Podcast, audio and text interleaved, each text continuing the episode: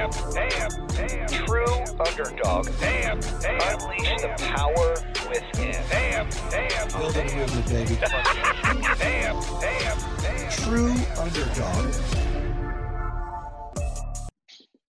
All right, we, we're good looking dudes. We ready? We are I'm gonna go recording. live. We got my cereal. We don't even know what the fuck we're going to talk about. Is there anything Hey, hey, hey! Jayson Waller, true underdog, unleash the power within. I've got John LeBlanc here on my Zoom. If you can take a look, see here, he is right here. We are going to go live not only on Instagram, but also live on Zoom. So I'm bringing John in now. This will be recorded for our YouTube. We finally got our crap together, John. We can hear each other on this. And can you Mhm. guys hear me okay on the on the phone? You guys hear me? Great, John, speak. Let's see if they can hear you. You guys hear me all right? Fantastic. Okay, so we are good to go. We are good to go. All right. Yeah. Sarah says we're good to go. Everybody can hear us. We are good. There's no echoes. We've got two screens going. We've got YouTube. I'm sorry. We've got Zoom and we've got live. And we're going to record this to put it on the YouTube channel. You can check us out at trueunderdog.com. You can check us out on iHeart. You can check us out at Spotify. You can check us out at Apple Podcast. And you can check us out at YouTube. You can see the last three that we've done on top of this one. John, you just got some funky face over on the uh, Instagram live, but you're still good here. Let me see What if do you I mean can I got measure funky this. face?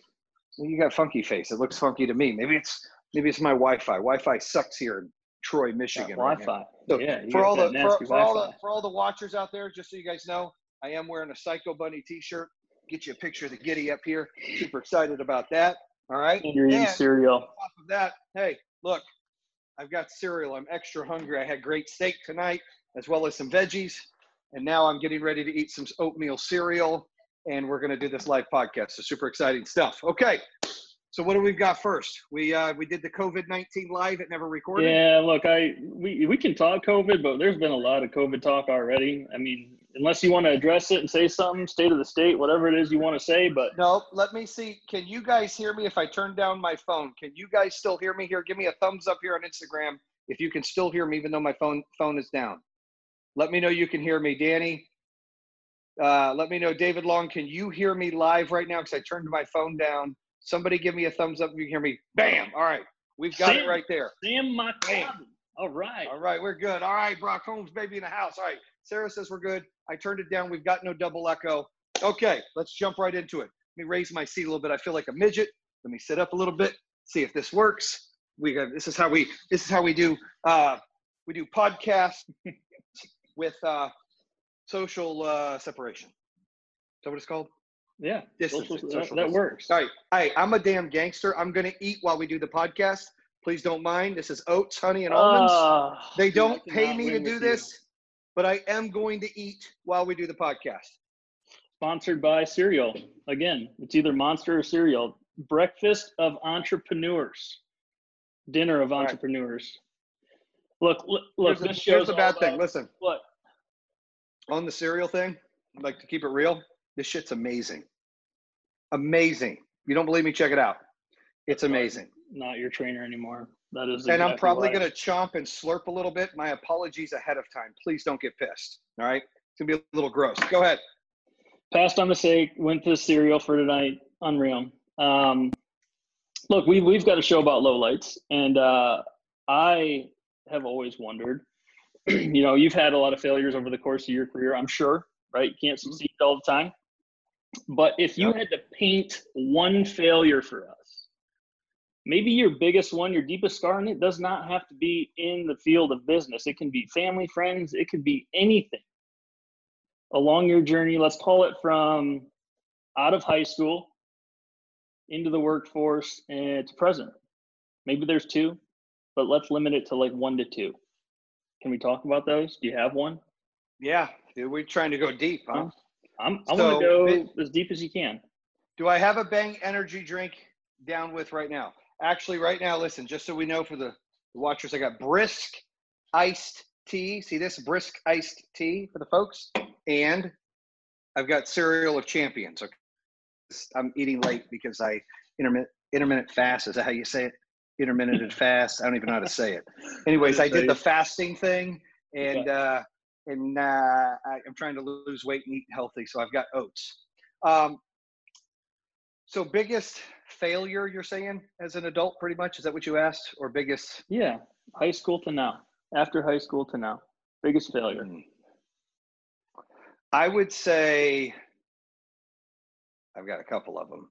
Well, I had my, you know, my daughter's my biggest, one of my biggest blessings ever, right? So, Which one? uh, my first daughter, well, all of them are, but you know, when I had my first daughter, I was, I, I should have still been in high school, um, but I, I should have been still in high school, but I graduated early. Long story, got kicked out, whatever.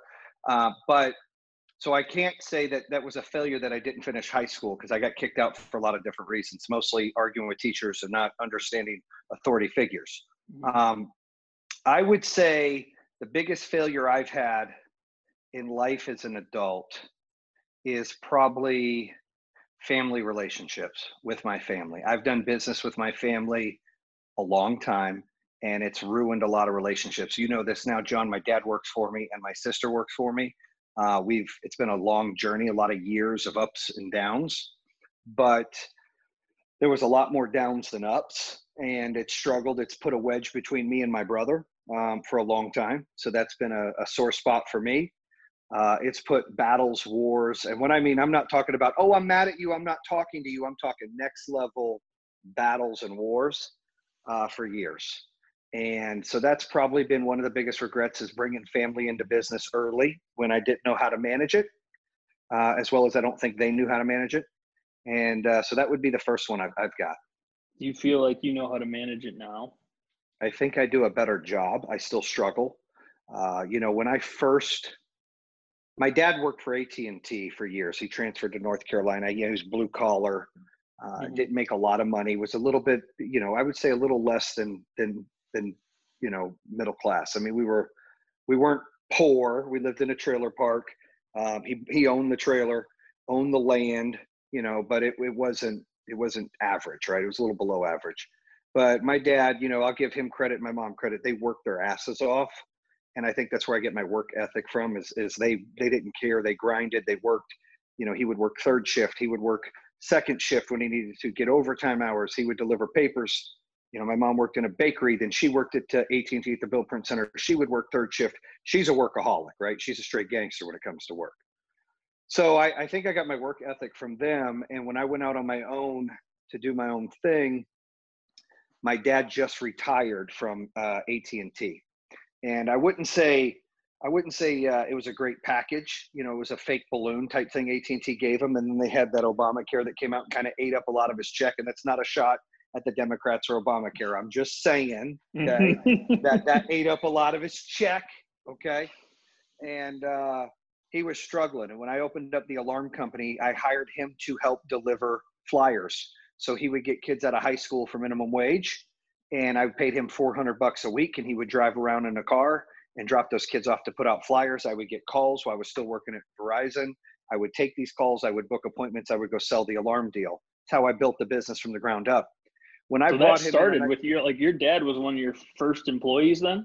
He, he sure was and there was no issues then. And you know so I, look my, my, i'm going to be honest with this podcast it's it's reopened things for people but i'm as real as it gets. I'm always raw and right to the point. So i've told people ahead of time as we make this you're going to get pissed. You're going to get upset. You're going to be mad that things come up.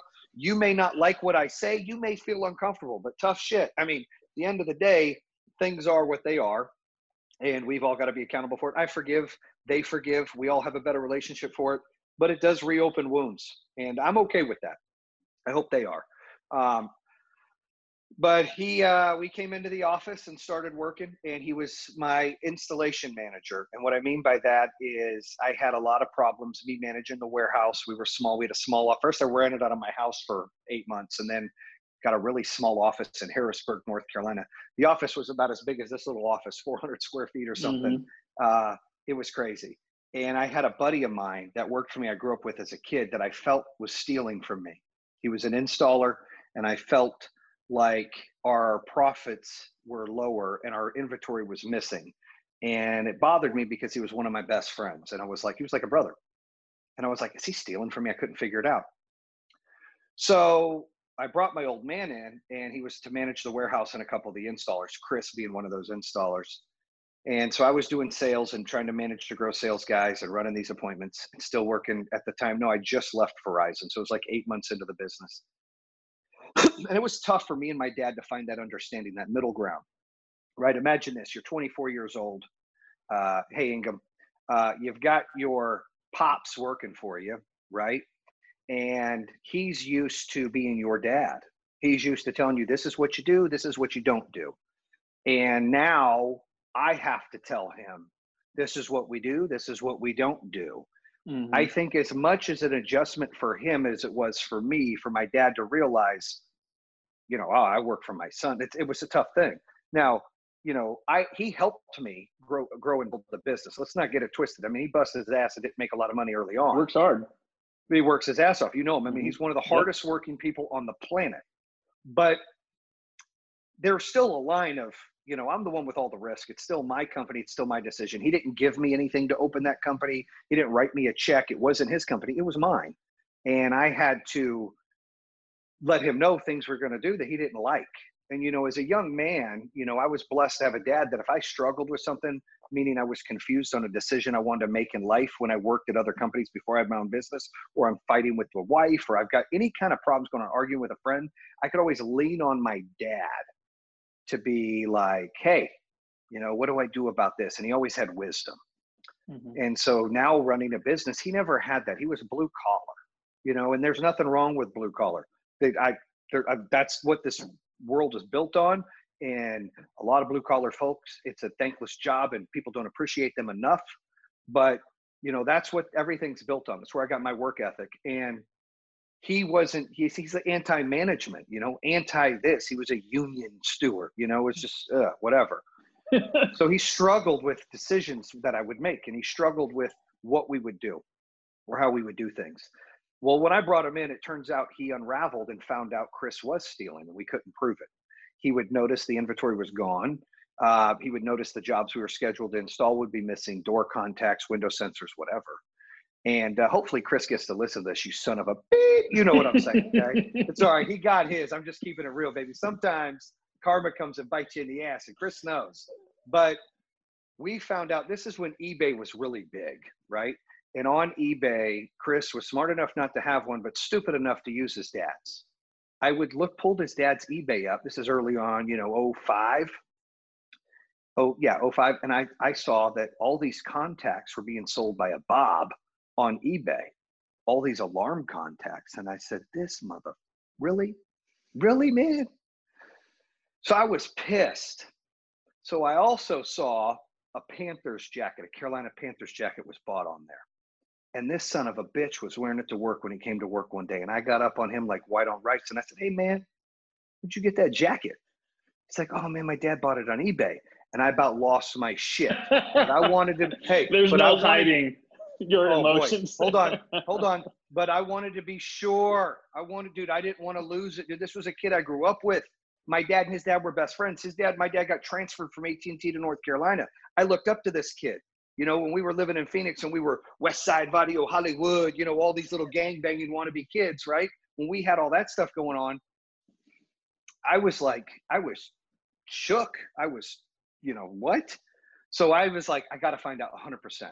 Well, I figured it out and it was 100% because I bought an order and Bob emailed me and I found out this prick has been stealing from me. So I called him. And when I called him, I told him what I found out. And he, oh, that's wrong. I said, dude, I'm looking at the proof. And I said, look, you're going to come back here rather than me call the police and you're going to face me man to man and tell me why to my face. And at the end of the day, you're going to be fired. We're going to move on, but you're going to explain to me why he hung up like the little bitch that he is. He took off. I'm not kidding. This is what happened. He moved. He hid. He ran. He packed his shit that night and he moved all the way back to Arizona and left his wife and kids in North Carolina. No and way. I had to deal with that. I had to deal with that file charges, do all this stuff. He was that scared. And I called him and I'm like, all you have to do is man up and come to my office and deal with this. Because I wanted him to look to me face to face and tell me why he stole from me and lied about it. And he was too chicken shit to own his stuff that he moved, created havoc within his marriage, havoc within his family, went out there. I ended up filing charges. And about a year and a half later, you know, or about eight months later, his wife moved out there with him or whatever I heard. I left it alone. I'm not going to sit here and chase somebody. I've already done what I could do. They extradited him. He got charges put on him. He called me crying, offered me a settlement. I told him to go fly a kite. I'll take his check, and I never want to see him again. So it was years later. We go back to pops. I know I go down different roads. Yes. Help me figure that out. I was appreciative. He was like, "Look, when I hired my pops, uh, Chris was scared and nervous. I knew something was wrong because he was like, dude, why are you hiring him? You don't trust me? I'm like, no, I need someone to manage this. What up, TWB10? What up, baby? Own up. Bam. So Tyler Brown, Sorry. what's up, baby? hey, I got oatmeal. Sorry, I've got I got oatmeal cereal I've been eating. So, needless to say, I that was a great moment for us and an early moment.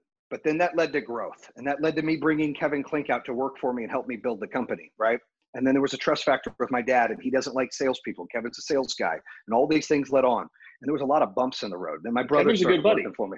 Kevin, yeah, well, well, so me and Kevin, you know, knew each other from elementary, and we went to the same middle school, but we didn't hang out. And then I moved in high school, and then I went out there. My should have been my senior year, but I was already kicked out of school. I went out there for three months. I was heartbroken. Liz broke my damn heart. Drove out there. I was like, hey, and I went to school for a little bit, playing house or whatever, and then uh, came back. But I worked with Kevin at home security at this company over the phone. Anyways, I brought Kevin out to do this, and you know, he he was in a spot where he needed something different, and things weren't working for him out in Arizona. And he came out, lived in my basement, and helped build up our, our company right from the ground up. We we were already doing pretty good, about eight or nine million in sales at the time Kevin came. Had van teams going. I had Kenny working for us. I mean, we were building a, a monster. And Kevin uh, joined the team and really took it, took it from there and helped us get to you know 11, 12 million a year in sales. He opened up branches and did that. But there were some uncomfortable issues with my pops. He doesn't like change. He's stuck in his ways. He doesn't trust nobody. A lot of that stuff going on. So he would question certain things. And you've seen sometimes he's like anti-sales guy. Sales guys this. He's gotten a lot better because he appreciates and loves that sales guys do that. But he hates that they sometimes take advantage of the system for all his guys that are working hard. And that's been a lot of years coming to where he's gotten better at that, as have I, like to understand the relationship. But early on, he would be very defensive and he would attack. And I'd have to be like, you can't attack, dude. That's not your place. This is, you know, this is this is my company. And that was hard for him to understand. And he would be like, I don't care, you know, F you, whatever, blah. And there would be implosions and he would leave. And there'd be implosions and he would leave. And then we'd make up. And then it would be the same nonsense. And then so that created some issues. And then me and my brother had a lot of issues where I love my brother to death. He's got a huge heart. He's got a great soul. He's a funny, charismatic, great guy. But he's always been jealous. There's been an envious bone in his body. And my success has always been his failure. And even though he tells me, and I believe him and I love him to death, so shouts out to Jeremy, that I'm his biggest hero, it always bothered him that he wasn't my number one. He wasn't my right hand guy but I tried to make him a partner. I tried to make him early on that. You know, there was some envy of Ken, Kevin there early on.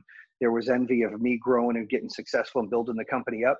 But he had a lot of these opportunities and he blew them. You know, whether he was drinking too much, partying too much, whatever it was, he blew those opportunities. And I would give him chance after chance after chance. And so, me being an older father now, and even a you know a, a gilf, a grandfather, right? You can figure out what gilf means, okay? And um, is that funny to you? Just, I mean, just not anymore. You you say it every podcast.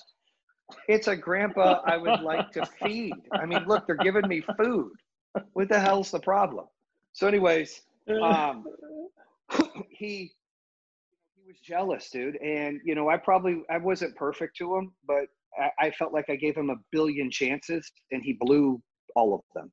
And, and, you know, I think there was some envy there, and he felt like he built things, and he used to be like, "I helped you open this company, and I'm this," and super entitled. And I just never felt that way. I'm a big believer of, you know, if if you didn't bring the cash to the game to open the company, and you're not a partner, and you don't have equity or stock, then you may have helped build something, but you're paid for that every day as you're paid. That's your job. The way that you get equity or stock is you're there long term and you're reinvesting into the company, not in your pocket. Therefore, you then become an owner or a partner or some kind of sweat equity deal. What we do at Power Home, you have seen, we've had the greatest thing ever happen. Yeah. I mean, what our unfortunate times are going on, and it sucks. And God bless everybody out there that's still doing well, and I prayers for your families, right? But we have had struggles to keep the doors open going through this this time, right? And we've had 15 or 20% of our staff want to stay home or go what we call inactive. And we've given every opportunity. I mean, our backs are against the wall as entrepreneurs and business owners. Like, look, what do we do? Do we shut down where nobody can go make a paycheck, which is, I get it. And the company saves money. Imagine taking a pause button and going, pause. You don't pay anybody. You have no revenue coming in, no payroll, no nothing, right? Done. People go file for unemployment, whatever. Company doesn't suffer. In fact, company saves money and flourishes because when everything's good, flip a switch, ready to go. Okay. The other token is we have, I found out today, 907 employees. Okay. Talked to Marilyn today. Woo, broke the 900 mark. We just had 854 three weeks ago. So just so everybody knows, in COVID, we're hiring, baby. Hiring. Hiring. But here's the deal. When our company stood up and and we were struggling to, you know, we're struggling because it's like, what do we do? The executives, you know, a few weeks ago decided, you know, myself and the four other members of the executive team decided to go off payroll until further notice we said, look, we're take ourselves off payroll, we're reinvesting in our people. They need it. Out of the 907 employees, I don't care what anybody tells me, about 850 of them need a paycheck every two weeks. Because that's the world we live in, guys. That's legit. Nobody's going to tell me anything different. People need to have money. I know they paused your mortgage and paused your rent, but you got to buy food, you got to buy water, you got to pay for your medical supplies, you got to pay for your doctor's bills, you got to pay for gas to go get anything. I mean, we have to survive. So the executives got on these calls and it was hard and it was emotional. And we are like going back and forth and we're like, we got to keep the doors open. So we did that. And then we shared because there were some chirp chirps. There's always haters. There's always haters everywhere, right? You get certain people that work for you that, that it's only a job to them. And those people know who you are. You're on notice. If it's just a job to you, I'm going to represent the other 900 plus employees that it's not a job to. I'm going to tell you your shelf life is coming soon because we want people at our company that are all in and believe. They're 110% all in and they're for the team and they're for the people. But you get people that it's just a job. And shame on us for hiring people that it's just a job. This isn't CVS or Burger King or Walmart. And no offense to that, but that's just a damn job. What we do is a little different. It's bigger and better than that. And we have a, something we're trying to achieve and we're trying to all be part of something great and change the world and i want all our employees to flourish and have stock options to be a part of something fantastic and to you know protect every customer by getting them solar and battery and generator and protect their power source and everything we can do right? That is a career. That is a lifestyle. That is power home strong. And so when we did that and we had a few chirps of these folks that are like they're just trying to lace their pockets by staying open. It pissed me off. I took it personally I probably shouldn't, but I did because that's just who I am. I keep it real, right? A lot of these executives and CEOs of big, you know, two, three, four hundred million dollar companies, they're not going to say anything. They're going to put their suit and tie on. They're going to shut their mouth. I'm going to say something, and we're going to make it clear of how we feel. So we got together as a group, and we said, look, we're going to let people know that in this time you have a choice. You have a choice to go inactive, take your vacation time, take your PTO time, stay home protect your family, and stay safe. After that will be unpaid because we can only pay the vacation and PTO time, but you still have your job. When this clears, and it will clear, arms are open, come back, baby. We're ready for you, right? We're excited. We want you back. You're not fired. You're not terminated. You're inactive. So therefore, you can utilize your PTO time. You can utilize your vacation time, and there's no penalty.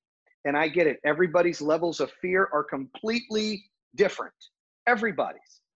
Everybody is scared. Look, I'm scared. Shit, I'm human. I'm scared. I'm scared for my kids. Everybody's got fear. Okay. So I can never be mad at somebody that has to stay home. We've got employees that got kids with lupus. They got kids with Crohn's disease. They have to stay home. I mean, we understand and respect the position. So the deal was as an executive team, took ourselves off payroll first because we knew we were going to lose some staff. You get an option to go inactive. Second thing we did is when we rolled that out, um, we had people we cleaned both offices we had a fake scare and then we had people and i got to get back to jeremy so don't don't think that i'm full circle in this bad boy. I'm going to get back to that. I haven't forgotten all right. So um, but what we did is is things were tightened up. We are getting more leads and more people saying man i'm scared. I'm nervous. I don't want to have to depend on the utility company. They already have grid issues. What are they going to do when everyone's home? What are they going to do when all these things? What one storm away of everything shutting off we get a bad storm done what are you going to do So I'm like, look, if we've got these people filling out these forms, hey, thank you, uh, Dan, appreciate you, man. Uh, if we've got people filling out these forms and wanting to go solar and battery and generator because we partnered with Generac. There you go, Generac. I gave you a shout out. Then what happens is, and they ain't even paying me to do it. Then what happens is, is we have to we have to fill that void for these scared consumers. So I'm like, shoot, man, we've got these people that need to make a paycheck because unemployment's going to discount their pay and it's going to run out, and they they need to provide for their family. So we have to, we have to, whatever it costs, even if we lose money, we have to find a way to keep the doors open for our people. Because what matters at Power Home First is our team. And we have to be safe.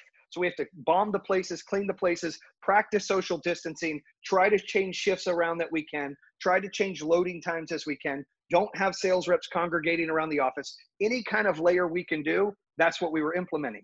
We rolled that message out. And you know what? all of a sudden the sales team, our whole entire sales organization, all of the leaders from the district managers to the regionals to the directors said, you know what? We want to give back to our team because there's people making 12, 14 bucks an hour that are struggling. We're going to take a part of our pay. We're going to surrender and volunteer a part of our pay and give it back to the company to reinvest in those people to keep the doors open. It was emotional. I mean, that call went through. I had Kenny and Ben get on a call with me. They're telling me, and I'm boohooing like, dude, I'm so proud of how our culture is and our team. I mean, we were we were crying and we were like, man, this is next level. Like, wow, right? So I wanted to share that story with everybody. So we put an email out. All of a sudden, people out of the woodwork, and we're like, guys, that's not what we're trying to do. They're like, I want to give up some of my pay.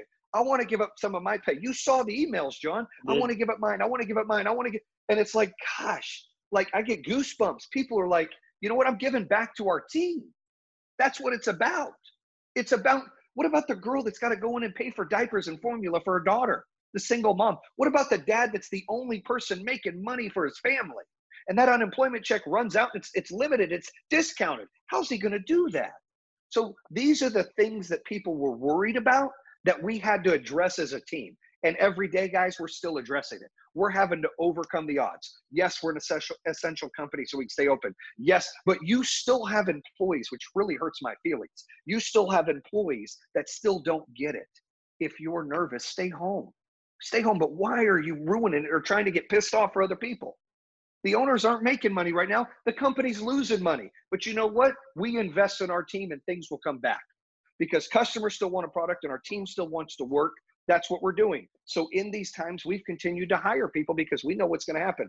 All those folks we've lost, 10, 15 folks that are sitting on, on inactive, they're going to be active when we come out of this in four, five, six weeks. And we've added other team members. Bam, we're all of a sudden exploding, right? Now we're not at 907. Dude, we're over a thousand employees and growing and taking it to the next level. And to me, that's what it is about.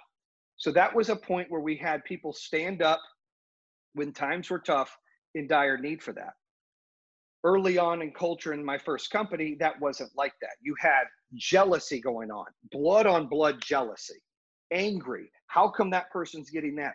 All of these different things that, you know, when you fail, when you, and I handled a lot of it wrong too. I get pissed off, fired. You're fired, brother. I'm done. You know, you can't, whatever, right? The end of the day, when you learn and you can fail and you can learn from it, it's not really failure, it's a lesson. You know, if you lose and you learn, if you fail, you learn.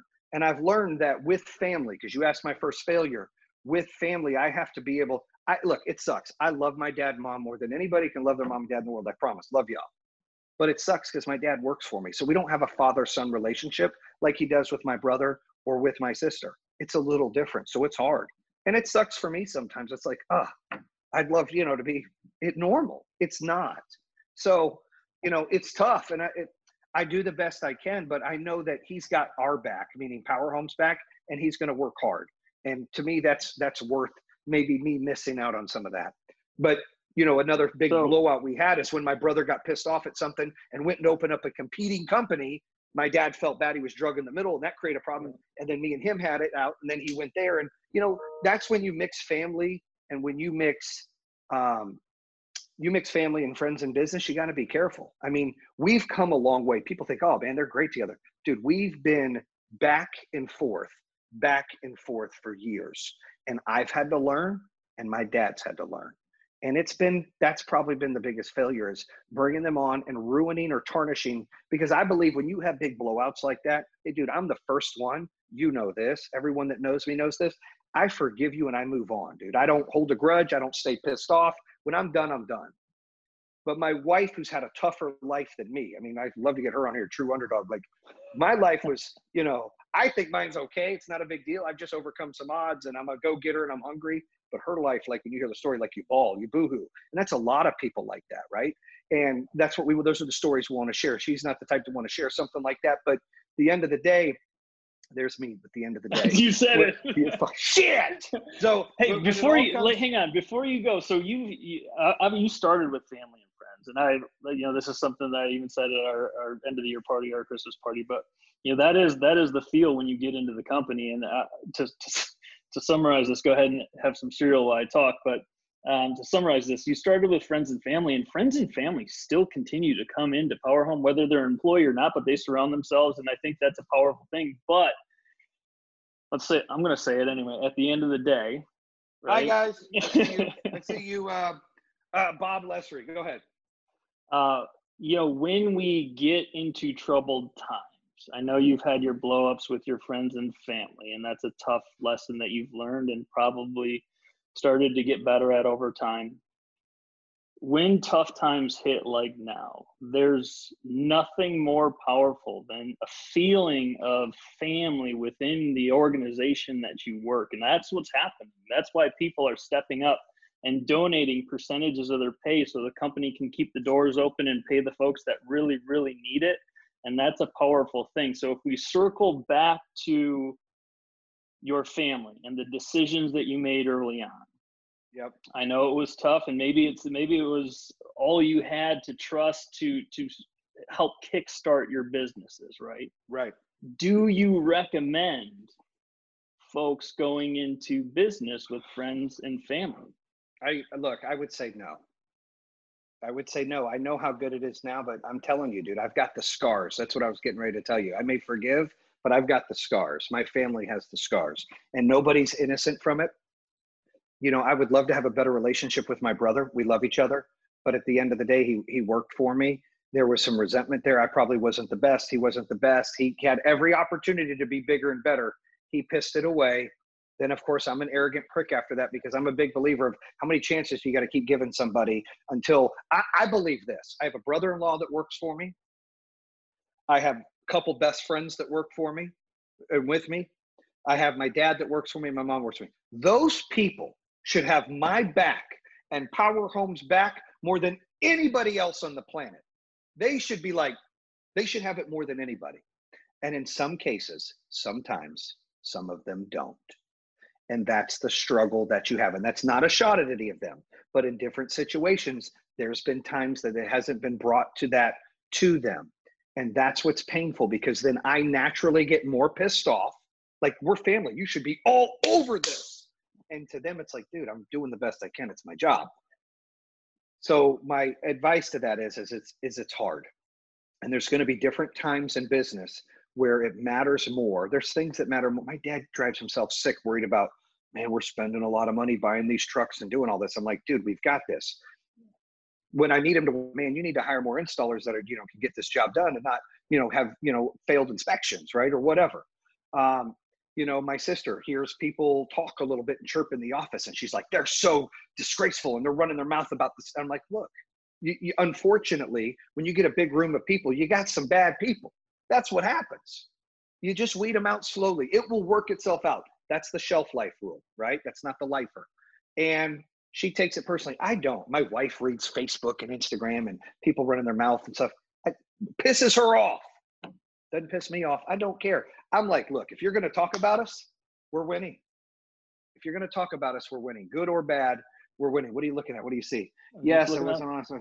Okay. So listen, the the with my brother though, I wish I would have been as smart and as gentle and as kind and as as as thick-skinned as I am now. It probably wouldn't have went as bad, and I wish he would have been more as mature as he is now than when he was as a young young man. It wouldn't have went as bad. He could have been there for the ride, and I feel bad about that. But I'm also a big believer is you take care of family when you can. I got two things to say. Mhm. One, just because you're blood related to somebody doesn't mean they're entitled to anything. I believe that. I have friends that are close to me, just like a brother, sometimes closer. And family is people who are there for you, not because they're related to you. I know several people that have parents that are just pieces of shit or have siblings that are just just bad. Like I'm lucky I've got great parents. I love them. We've been through hell and back. I've got a great brother and sister. I love them, but we've been through hell and back. The relationships aren't as great as they need to be. But you can't dictate. You can't live by the rule. Blood's thicker than water, and I'm entitled to do this and I'm entitled to do that because I'm your family. That's bullshit. The people that pick you up when you're down, the people that believe in you and tell you positive things, the people that are there for you when you need them most and love and care about you and want to help you and your family.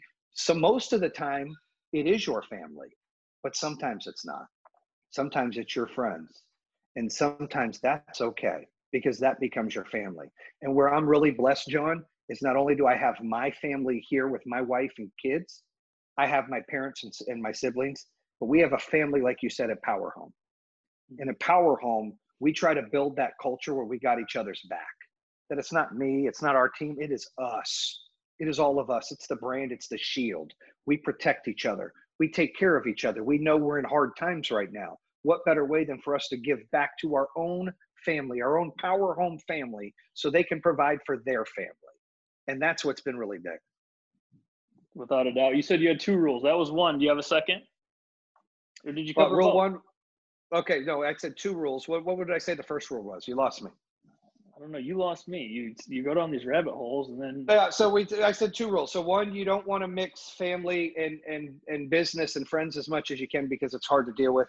And and two, you need to be supportive when they leave. And and it's okay when they leave. They're allowed to do what they need to do. You can't you can't be bothered. And and and not that I was bothered. My brother opened a company to compete with me and that didn't last long.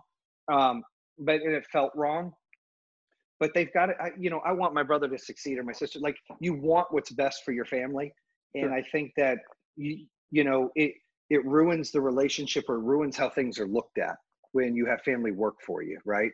So imagine imagine jumping in my brother's shoes. He lives in Florida with his kids. He's just recently divorced, got a great girlfriend, he's got great kids, and he's sitting there watching our company explode you know that's just three companies though you know he was he was involved Yeah. in the first company semi involved in the second company like late and then very little involved in this company okay? So there's not a lot of building blocks there. Um, over time he kind of did his own thing. The topic i don't I- don't want anything for my family. I don't know what he's saying. I don't want anything for my family. Topic right now is we're talking about family and business together just so you know.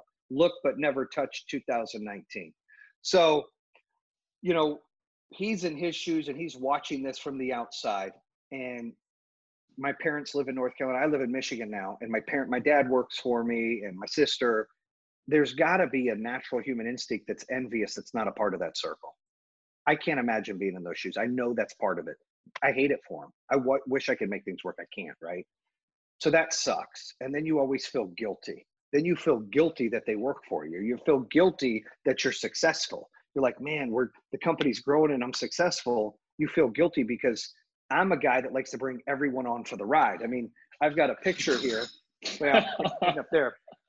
I've got a picture here where it was my 40th birthday. Okay. 40th All birthday. right. I thought you were going to show me the picture of right? yourself again. Oh, shut up. That's so wrong. Okay.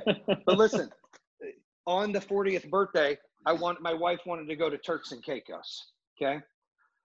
And she's like, let's let's let's go. Let's take some friends, right? We don't have sitters for my kids, so my parents come and watch our kids. And you know, we just had our house flood, so they had to come to the new house. When they came, you know, Prater's a good friend of mine, Matt Prater. His wife's birthday was the same week, so he's like, dude, let me, you know, go in with you on this and and and let me celebrate her birthday. I said, cool, and they're our good friends. And we have a lot of great friends here in Michigan too. We have a lot in North Carolina, a handful in North Carolina. We have a lot of great friends here in Michigan. So we all decided to go, and all of them wanted to chip in and pay. And we were like, no, because some of them, some of them could afford to go, but it might have put them in a bad position. Some of them maybe couldn't afford to go, and this is an opportunity of a lifetime. Some of them could afford to go and it's nothing off the top, right? I have friends of all dynamics. That's what I love. It doesn't matter what you have, Right. who you are, how much money you make. It doesn't matter. If you're good people, we're friends, man. We're, we're family. It doesn't matter. Yeah, I'm good. You're that. good. That's how we do it. Doesn't matter your status. It doesn't matter what's in your bank. it Doesn't matter where you live or what you drive. I don't give a shit. So, and they shouldn't either. But in order for me to do that, I can't ask couples to go to Turks and Caicos and spend the money that we spent to go for and it, for my birthday. So I told my wife, we're paying for this. You know, we're we're paying for it. And we did it and it was pricey. But let me tell you something. It's the best trip I've ever had.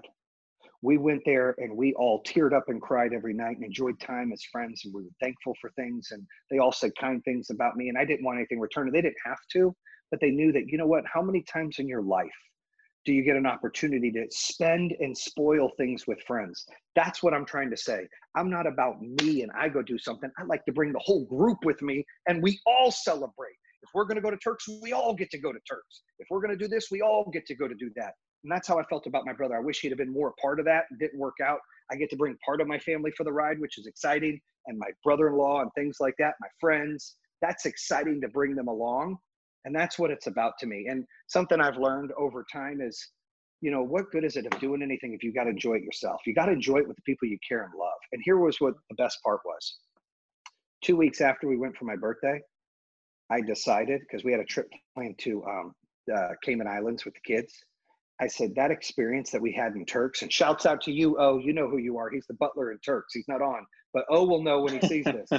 um, I wanted them to experience that because that was the best trip of my life.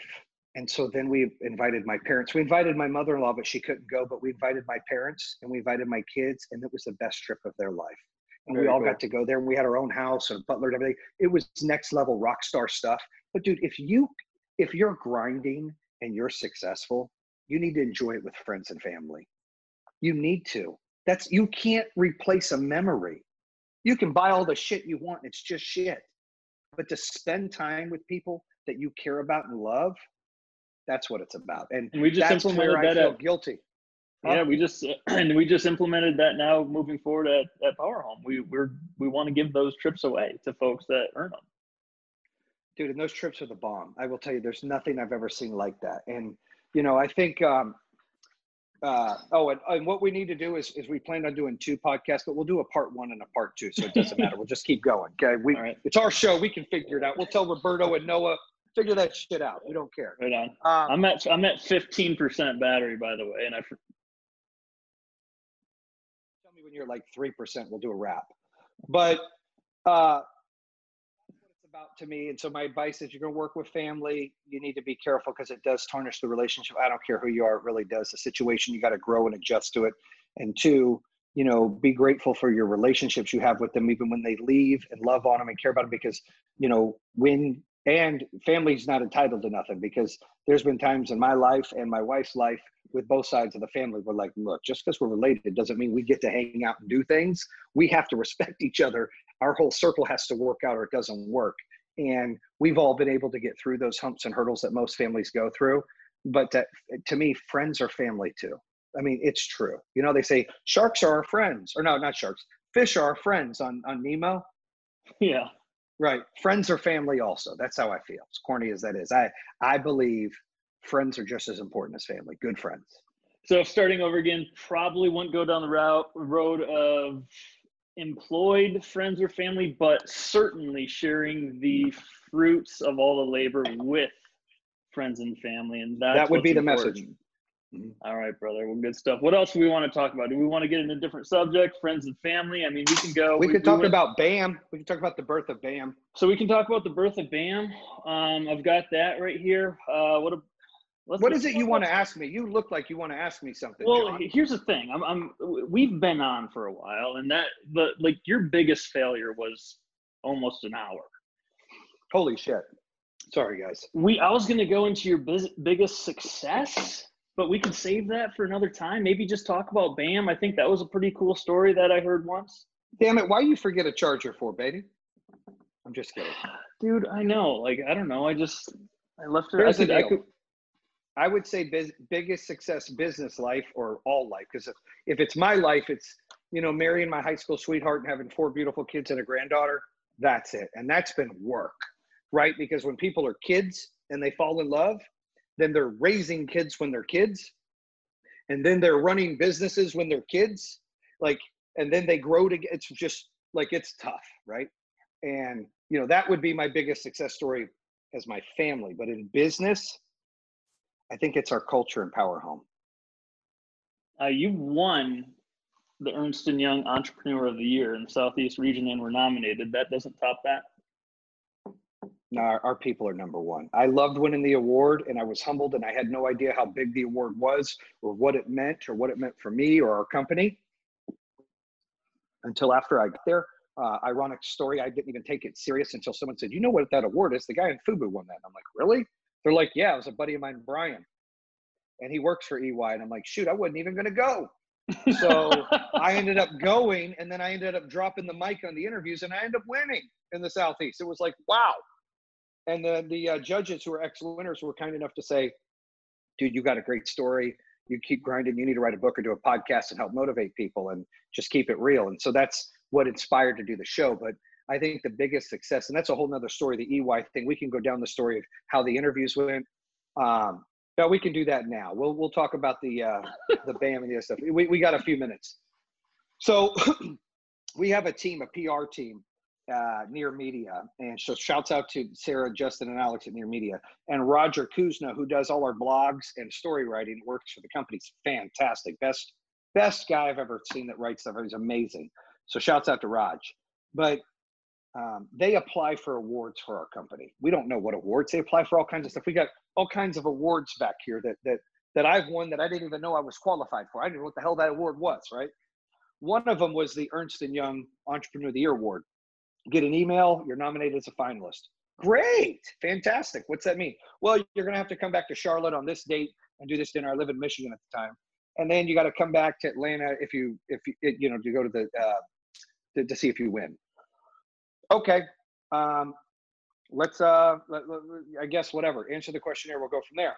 So then what happened was I wasn't even taking it serious. I didn't care. Brian comes over. We have adult game night at my house. And on the adult game night, you look like you're stuck looking at something. What are you doing? Just, uh, we've got questions. I mean, just. All right, all right. Let's, let's, can, some, let's, let's do some questions. I mean, you can you can wrap up and then we can take these in a second. Okay. So show up to the event or, or not taking it serious. Brian says, Man, you're gonna have to take this serious. The Fubu guy won. I'm like, What? He's like, Yeah, you need to take this serious. I'm like, All right, I guess I need to take this serious. So I called Raj next day. I'm like, dude, we need to take this serious. You need to get on the calls, let me know what I need to know. Done. So I schedule it and I'm like, I don't know what I'm doing. I mean, I'm, you know, 10th grade education, you know, running third company. I'm like, all right, I don't care. What am I going to say to these people? They're all going to be snooty and arrogant corporate people, you know, whatever. So I show up, Roger's got a folder. He's like, Jayson, Roger's a researcher. Yeah. I have got the bio on every judge, and they're here. All of them are ex winners. Here's so and so, and they've won this and they own this business. Here's so and so. We're going to go shake hands with each of them. I'm like, oh, okay. Okay, let's do that. So we walk through and we're introducing ourselves, and we're just like everybody else. So, side note never be like everybody else. You don't win when you're the same. Just remember that back to the game. So shaking hands, and I'm like, dude, this, this is crazy, right? All right, hey, nice to meet you, nice to meet you. I'm like, dude, what's this going to be like? And they're talking about the process the next day. You're going to go through, you know, vigorous interviews with one group and then another group, and then you got to do something on camera, and we're going to get, look, you know, read your bio and read your story and pick a winner. Okay. So I then uh, go out, and this is right before the NBA draft was coming out. The lottery was getting ready to be done. And Zion Williamson was uh, said he was coming out of Duke and he was going to get drafted, but but the Pelicans just got picked for the number one pick. And there were rumors on ESPN at the time. Look at us talking about sports and it's not active right now.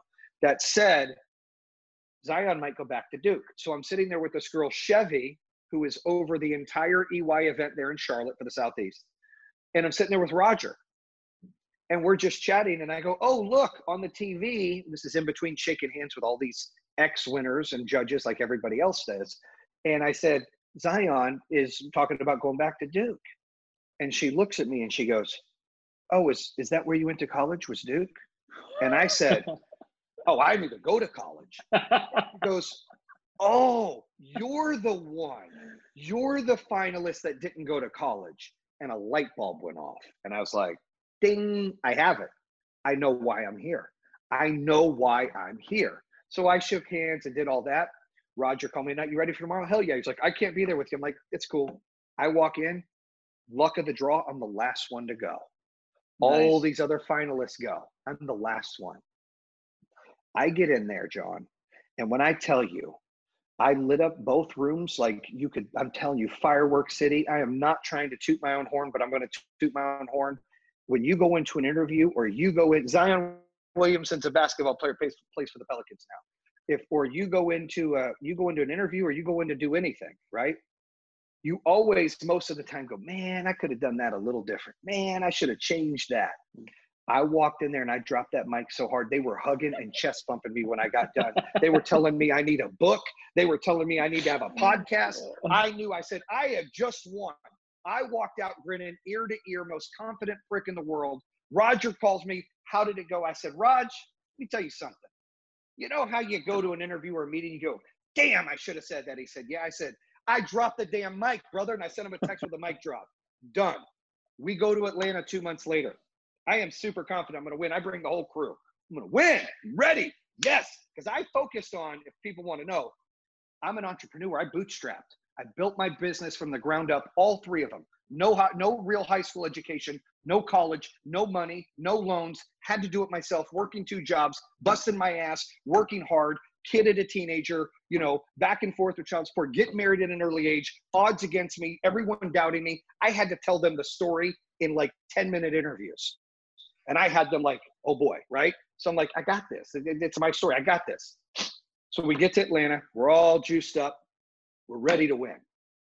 They show our category. On the category, we have a little film that every every company or entrepreneur makes. They show the other two guys first, the other two companies first, or whatever, few companies first, and they show all their philanthropy. Now, people don't realize we do a ton of philanthropy, over a million dollars a year, excluding this year with our Go, uh, uh, Go Power. Wait, Give power. Give Power Foundation and with all the military makeover stuff we do and any other thing we do with St. Jude's, we always love to give back to the community and the people. But let me tell you something. We, I was pissed because in that video we didn't have a lot of philanthropy and those others focused on that. And my heart dropped. And my wife looked at me and she goes, Are you okay? And I said, I'm not going to win. She said, What? I said, Look, dude, those guys do this and this, this, what they're. I'm not going to win. I'm not going to win they announced my name as winning, I was like, I was shocked. I was tearful. I walked up there humbled. I didn't know what to say. And I was the first winner. They had like eight winners that day. So I went up there and gave like a two minute speech thinking I had to hurry. And I rushed it and I gave my speech and I was all jacked and I made the whole crowd go bam when I was done, right? I said, is what we do. We do building a movement. Bam. And I had him jacked up for my two minutes. And I had this ex NFL Hall of Famer that owns his own business high fiving me, jacked up. I was like, I was ready. But then everybody went up there and spoke for five, seven, ten, fifteen minutes, giving a damn speech. And I was pissed. I was like, man, had I went last, I'd still be there from last. oh yeah, you would. I mean, I'd still be there. I'm like, camp out. We ain't leaving. But it didn't happen. So uh, that would that award humbled me. It, it, you know, I'm glad that we applied for it and won.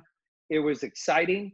Uh, it, you know, it, it really kind of put things into perspective of, of finally being able to say, hey, all the hard work, you know, you got your people and you got your company and your partners and your team and your leaders, but you know, finally something that goes to you, right? And that, and I, I, I never wanted anything for me, but I've also been like, wow, this is something I get to take home and and have, and this is cool, right? It's a it's a token of your hard work, and it puts you in like a group, like a class. I get emails from the EY Entrepreneur of the Year winners all the time. You're in a you're in a, a society now that that, Yeah. that is like a, a selective group, and it's it's an honor. That's awesome, and that's a great story. I, that never really gets old at all. Um, what do we got? We're at nine percent. Nine percent. Let's ask questions. Answer questions. I So quit eating my what- cereal. a- I think it went old. Yeah, we had a question. Uh, who is Zion? Um, you you answered that, but you know, what if you're running a business just on your own? What if you're doing something solo? I mean, that was the question. That's the extent of it. If you want to take that into a different direction, you can. Well, I, I did open the business solo on my own and then brought people on because eventually you can't do things on your own. Uh, you know, the biggest advice I can give you when you open a business is learn how to scale it and teach people to do what you do and get a bunch of mini U's so then you can multiply and scale it. Because if you just keep doing everything, then you're like the ice cream truck or you're, you know, you're, you're just small. The only way to get bigger is to is to train and teach mini U's and scale it and be able to, you know, you can't be greedy. You got to give back to the company. It's not about your profits. It's about building something bigger value, right? And so you got to give back to the company and pay your people. And I have three rules pay your people first, pay your vendor second, you get paid last if there's anything left. If you follow those three rules and you scale it, you can go from one employee yourself to, to hundreds. A lot of people on here learning lessons from going in business with family and friends. Um, you know, fortunate you were able to make it work, uh, but uh, a lot of folks struggled with it. It seems like. What what what what advice would you have for a 16 year old kid right now wanting to start out? Well, I've got to. You tell them to finish school. Yes, I would say. Look, my biggest regrets regrets is dropping off the football team my sophomore year, or I got kicked off my freshman year, and then off, you know, whatever, and then and then um, not finishing real high school. You know, I didn't get to do the prom and the I didn't get to do any of that shit, dude. So, you know, I always tell people focus on school, get your credits in. If you ask me about college, I, I think college has a place. I think our school system's broke. If I had the money and the time, I would develop a new school system, like straight up. And it would be we're going to talk history, we're going to talk math that matters because we have calculators and computers. And we're going to talk business sense and skill sets of managing your money, responsibilities, parenting, different things that we could utilize in school. But but I don't have that option, and people aren't making that kind of school. So really, they got to grind and go to school. And if they're going to go to college, they need to make sure they know what they want to do because too many people go to college, pay for college, and then turn around and don't even utilize what they got the degree in. And to me, that's wasteful. Um, I tell my kids I, I incentivize them to finish school and go to college. I incentivize them to do that, but I I am strict. I'm like, look, you've got to pick something that you're going to do, not something that sounds cool, something that matters, law, medical, you know, whatever. Pick something that's there. These I've got this whatever degree. Like that it's not worth the paper it's on and you spend a lot of money for that my opinion yeah i'm one of them i mean i look i had a health and professional health and fitness profession degree from central michigan and now i'm in a solar company right? So i mean i wouldn't yeah I wouldn't but you trade use that, that to caterpillar with, I have. But, but you use that to get you where you are Right, and I'm, I'm grateful for it, and it, it can't be taken away from me. But uh, there's a lot of folks, and uh, look, it, it got me started. It gave hey, me by the, the confidence. way, you just you just said folks. I, dude, you're rubbing off on me. I'm telling you, there's a lot of people. I think folks sounds okay. I, I I'm gonna I'm gonna battle that one. I think I always I think, love to ask this question on the podcast: Biggie or Tupac? Go, everybody, go. God, you always Ooh. ask that. I you know love what. I- it's an argument all the time, dude. If you're, Dude, if you're maybe for age, it's an you and your friends, but like, what if- what if what people? what did you listen to? Nirvana and Pearl Jam. Is I'm that you? Country, I liked country. I liked anything that was on the top I love 100 at country. any time. Hey, here's I almost sent you this picture though. I did. So changes by Tupac came up when I was working out the other day, and I was Great like, song. I, I forgot he even like I'm not I, I I suck when it comes to partnering songs with artists. Any of my friends will say that like I had the same CD in my CD player for the longest time, and it was like country and and the Beatles and all that stuff. But um, I was like, man, I, I guess I'm a Tupac guy. Pac's good, isn't he? Pac's good. And so I, then I then I had to scroll over to Biggie and I listened to him some of his songs. I didn't recognize any, so I was just like, I guess Tupac. That's correct, Jonathan. He he used it to get into. They they said you use your degree to get where you are now. So let's talk about you. Explain what your degree did, and let's talk about how Uh, we met. You got 9%. What's up, buddy? I am at seven percent. Yeah. So look, I used my degree to get to where I was. It, it gave me the confidence to to step into a a field that um, that I felt educated in and I felt passionate about. Right. And I, I expressed that passion, and that led me to certain leadership positions within the company and certain uh, leadership positions just to simply lead lead people within the company and not only not only my clients but uh, other trainers as well and I got the chance to train trainers and train people within the company. And then that gave me a platform to jump ship and, and go to a, a- company that I thought was incredibly cool simply because I had a relationship with you. And uh, I stepped into Power Home and I, I loved everything about it. And uh, not related really, but you know, went from training to training. So I'm the training director at Power Home and uh, have enjoyed every minute of it. It's you know what's company. crazy is is no one understands our relationship. I'll go to a, a district and they're like, "What is the deal with you and John, like our trainer?" And I'm like, "He used to be my trainer. He used to help me get buff. He used to be like a damn therapist. I would bitch and complain about you guys at work, and then all of a sudden he's he's on the he's on the team. So, you know, it's it's crazy how full circle always happens. And you know, I think that a, a lesson also today could be um, always take that call that you're not sure about, or always take that interview. That you, you always got to take a shot. There's so many times I'm like, I don't know if I want to call this guy they're trying to introduce me to, and it changes my life. Or there's, I mean, all this happens. There's never a wasted call. Oh, we just lost yeah, we just did. lost Instagram, which is okay. It's okay that we lost Instagram, but you know, there's never been a wasted call. And I think with with you, like going on that interview, you know, you weren't sure, but you took a shot, and then you killed it, and then you know you killed it again, and you came on, and it was like, and it had nothing to do with me. It's not because we of our relationship you got there. You yeah. didn't even mention it to me. I got I did not. And I'm I, like, what? I wanted it to be so separated where I was like, I need to know if I'm. And here's the thing: I thought I was a, like a front runner. You told Kenny to do it as a courtesy, just because I we had that relationship. So then I was just like, you know, when when I, when that was said, and um, I just wanted to make sure I had a fair shot, and so I I didn't talk to you at all about it, and sure enough. Uh, and and to be honest, when you first interviewed, like Kenny was like, dude, you know, he's applying to look for this. I'm like, yeah, I guess. He's like, well, I'm not probably not going to hire him. You should train. I said, no, I get it. Just be nice. That's how it went. And you went and interviewed with him, and you were a top four candidate. And he was like, look, John's really good. I'm bringing back for a second one. I'm like, I don't give it. Do what you want. That's fine, dude. That's cool. And then he had me meet this other gentleman, this other lady, and I graded them pretty high. And I thought he's like, all right, I'm going to make the offer to the lady because he gave you guys that assignment to come back and do a presentation on.